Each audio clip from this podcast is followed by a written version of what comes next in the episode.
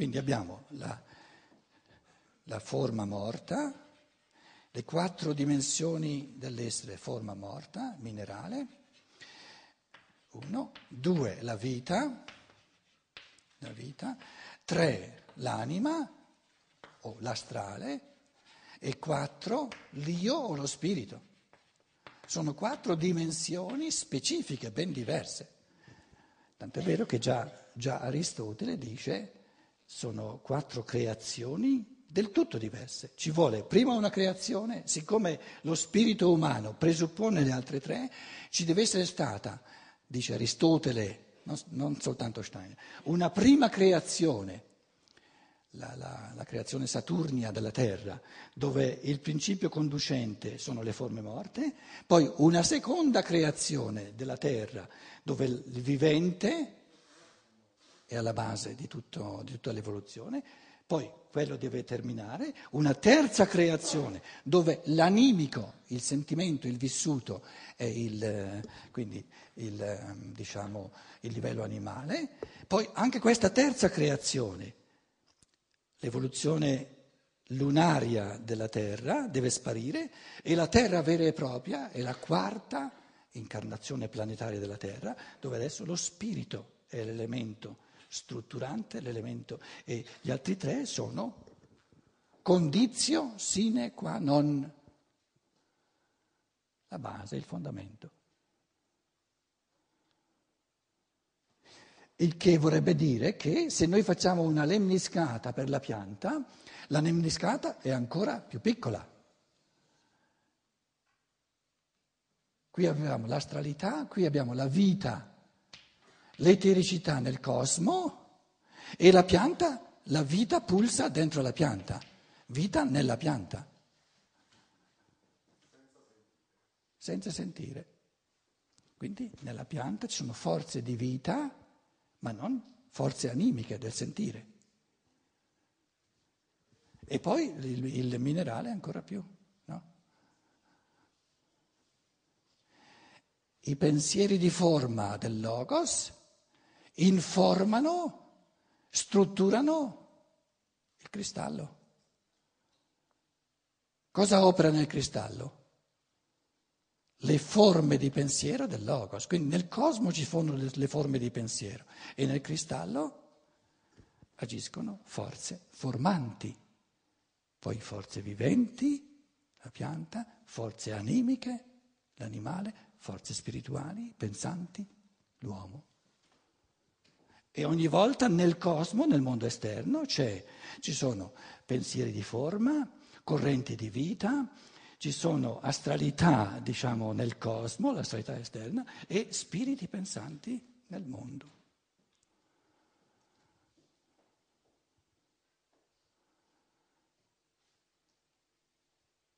In un certo senso la scienza dello spirito è un, un arricchimento enorme della scienza naturale che non ha, la scienza naturale non ha gli strumenti per distinguere a questi livelli, perché non conosce l'eterico, non conosce l'astrale come realtà, l'animico, anima mundi, gli scolastici, la, la scuola di Chartres, da Platone, sapevano ancora che pulsa in tutto l'universo l'anima mundi, l'anima del mondo, e poi gli spiriti, esseri spirituali che sono la realtà suprema, originaria di tutto ciò che esiste. Beh, dovevo andare in questa direzione, in effetti, nel mondo. Com'è?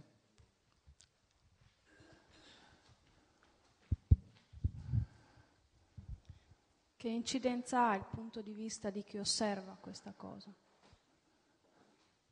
L'incidenza del punto di vista. Tu stai lì seduta e osservi. Osservi vuol dire percepisci tutto quello che io ho sproloquiato, ho scritto alla lavagna, no? E chiedi che effetto fa a chi percepisce tutto questo? Dillo tu, che effetto ti fa?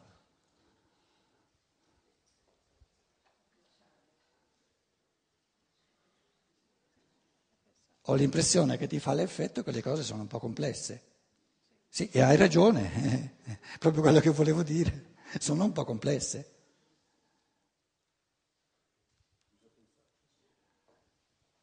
Ogni scienza è complessa, prendete la, la, la pedagogia.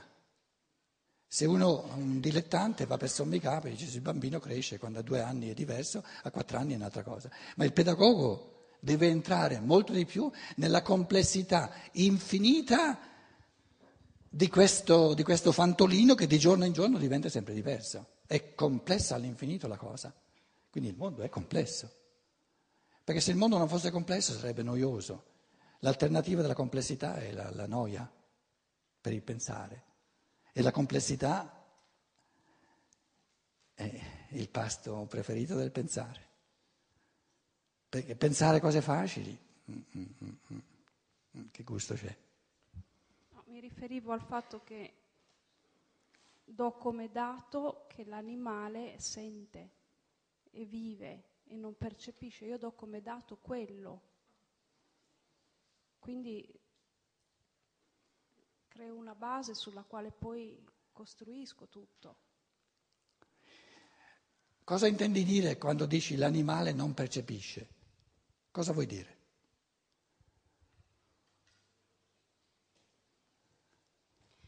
Che, Perché l'affermazione l'ho fatta io, tu l'hai presa da me, adesso dimmi tu cosa, cosa ne pensi. È come se non riuscisse ad astrarsi e vedersi che, che vive. Bene. Bene, bene, bene.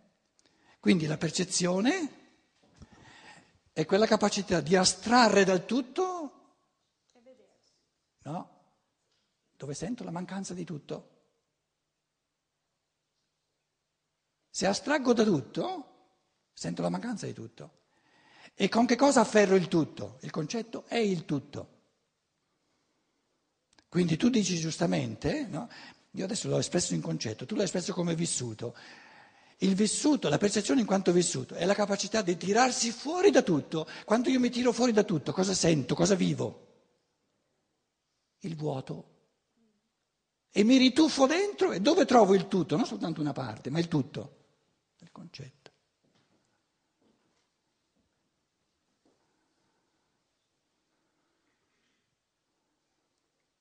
E l'animale, dicevi giustamente, non ha la, la capacità di tirarsi fuori. E qua, come, come esprimiamo noi il fatto di essere fuori? Nella semplice affermazione, nella semplice domanda che dice che cos'è? Quando io dico che cos'è, sono fuori. Perché il momento in cui dico che cos'è è freddo, sono dentro. Quindi la percezione è la pura domanda che cos'è, sono fuori e vivo l'isolamento, vivo la solitudine dello stare fuori e cerco la comunione. Nel concetto sono in comunione con la cosa.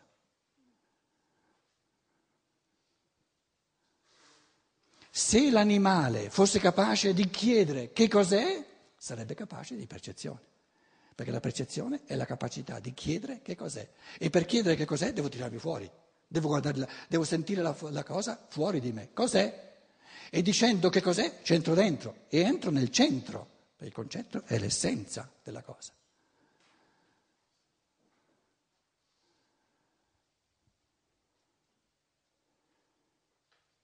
Quindi la percezione pura è vivere la, la solitudine.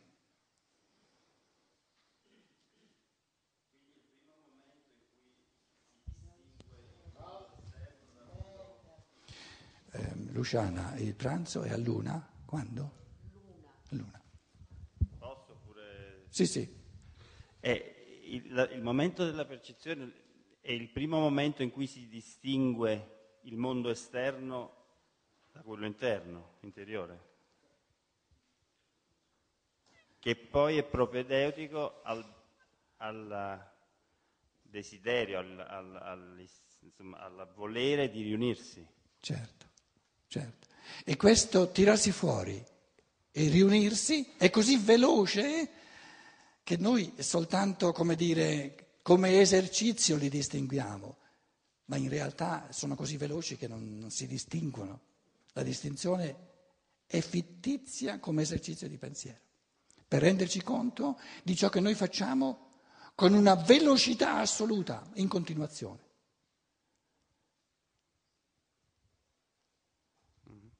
Continuiamo a dire cos'è, che cos'è, che cos'è, cos'è. Ma questo continuare a dire che cos'è, noi, no, ogni frase contiene, questo continuare a dire che cos'è, è un continuare a rifare l'unità che altrimenti andrebbe continuamente persa. Quindi non possiamo avere l'unità se non ci distinguiamo. Certo, eh beh, è logico. Eh. Eh, è così logico. Ogni unità per l'uomo è una ri- riunificazione.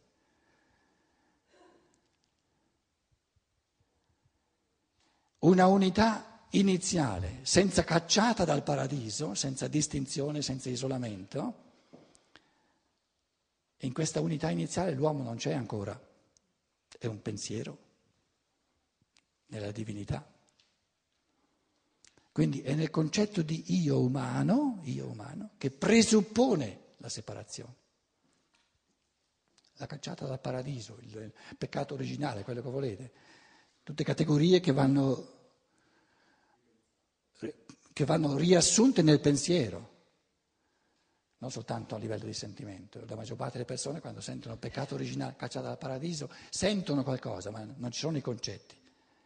Queste categorie religiose vanno riafferrate a livello di concetti, allora sono puliti.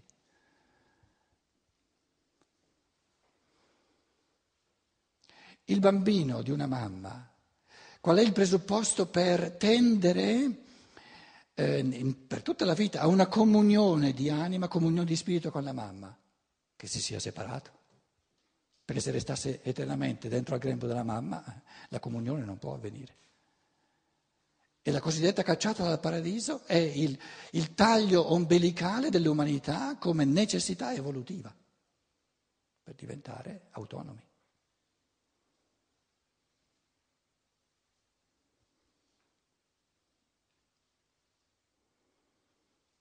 Un'altra immagine è che la separazione dei sessi, sexus significa tagliare, il maschile e il femminile sono stati tagliati, separati, perché Zeus aveva paura che gli esseri umani gli facessero concorrenza, allora li ha spaccati in due, dice il mito greco.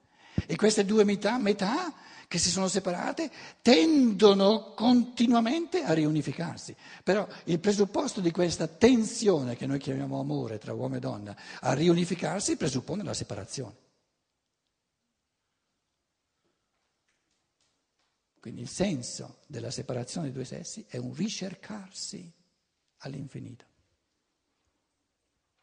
per ricreare. Il percepirla la separazione. Com'è? È il percepire la separazione. Certo, certo, se no non la possiamo concettualizzare. L'uomo può concettualizzare soltanto ciò che percepisce.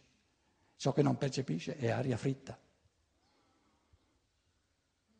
Ma permetti Pietro, Novalis disse l'uomo si potrà sposare solo quando sarà sposato con se stesso. Sì, sì, perché l'uomo, l'uomo completo è androgino, Sì, ecco. è maschile e femminile.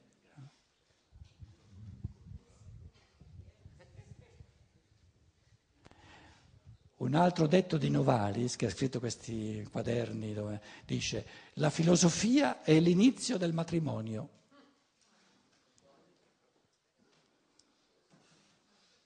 Quindi il pensare è l'inizio della riunificazione del maschile e del femminile.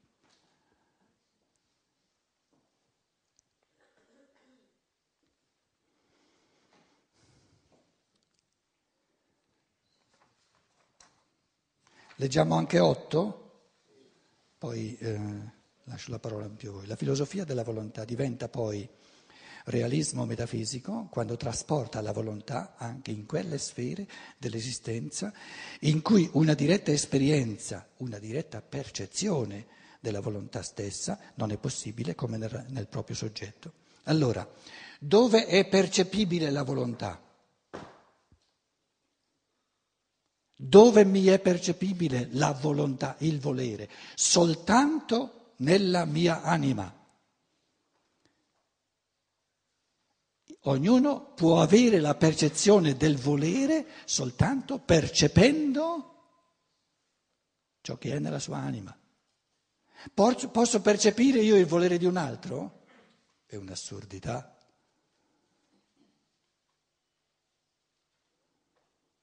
E se mi dice io voglio far questo, non percepisco il suo volere, percepisco le sue parole che mi dicono cosa voglio. Uno mi dice voglio eh, mangiare un piatto di spaghetti. Come faccio io a essere sicuro che non sto percependo il suo volere? Per il fatto che può mentire. E se mentisce, cosa ho colto io del suo volere? L'opposto. Questa è la prova apodittica che io non posso in assoluto percepire il volere di un altro essere. Il volere lo posso percepire soltanto in me. Adesso pensate voi, eh, la Chiesa Cattolica, che non vogliamo criticare, ma vogliamo fare pulizia di pensiero, da secoli parla della volontà di Dio su di te. Tu devi fare la volontà di Dio, però per farla devo percepirla. Per sapere cosa vuole, devo percepire cosa vuole. Ha detto adesso ditemi voi come, come fa l'uomo a percepire la volontà di Dio.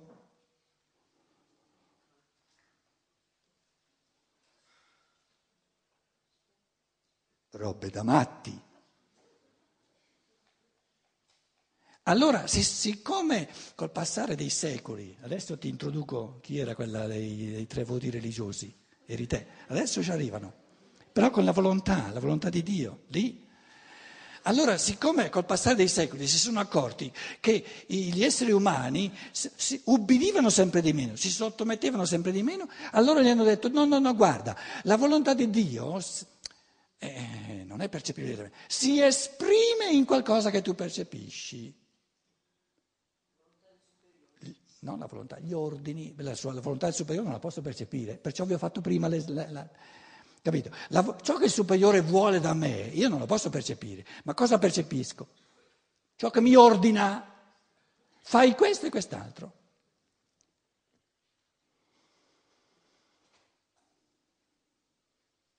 Una delle più grandi fregature che ci siano mai state.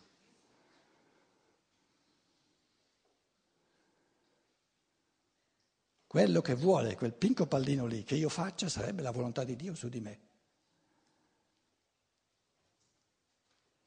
E se quello lì è un farabutto?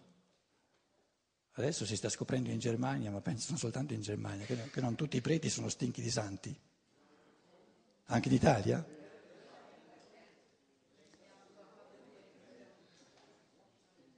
Allora, quello che vuole lui da me dovrebbe essere la volontà di Dio su di me.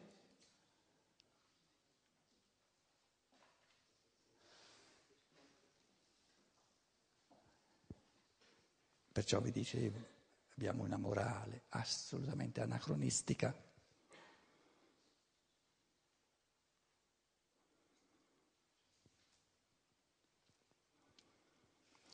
In Sudafrica, sono cinque anni in Sudafrica, ancora ai, ai tempi dell'apartheid, ho rischiato la pelle perché solidarizzavo con i negri.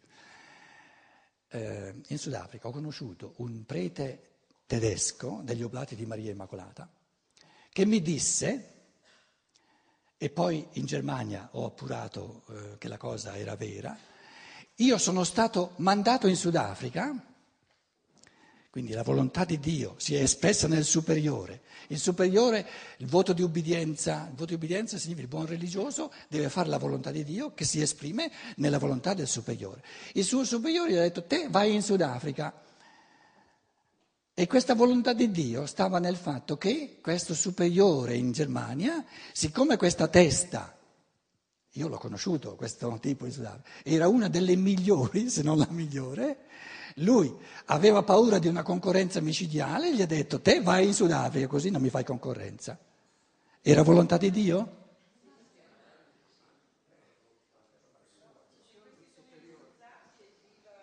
Com'è?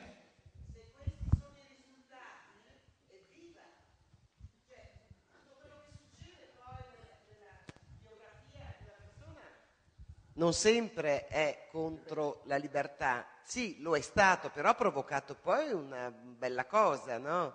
Cioè il fatto che tu stia qui adesso a parlare a noi e da anni è maturato in seguito a tutte queste vessazioni. Aspetta, aspetta. Finché si tratta della Chiesa, facciamo tutti bello a andare in brodo di giuggiole. Adesso prendiamo la cosa a livello nostro di tutti noi.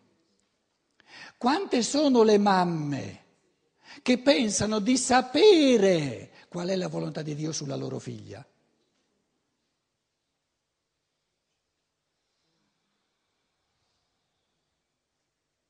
E ogni volta che una persona, e quanto spesso avviene, dà un consiglio all'altra, è una prevaricazione tale e quale.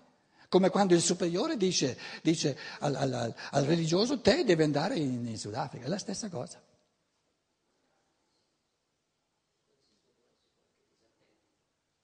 Sì, ma possono diventare delle sveglie anche però. Come? diventano però anche delle provocazioni tali da creare poi una bella Un reazione consiglio. nell'individuo. No, no. Il fatto di No. intervenire No, eh, sbagliando no. nella Ah, vita no, di un altro. No, Uno, voglio Un- dire, poi- ogni consiglio è una prevaricazione assoluta della volontà dell'altro. Se te lo chiede ti dimostra di essere un bambino. E tu confermi sei un bambino?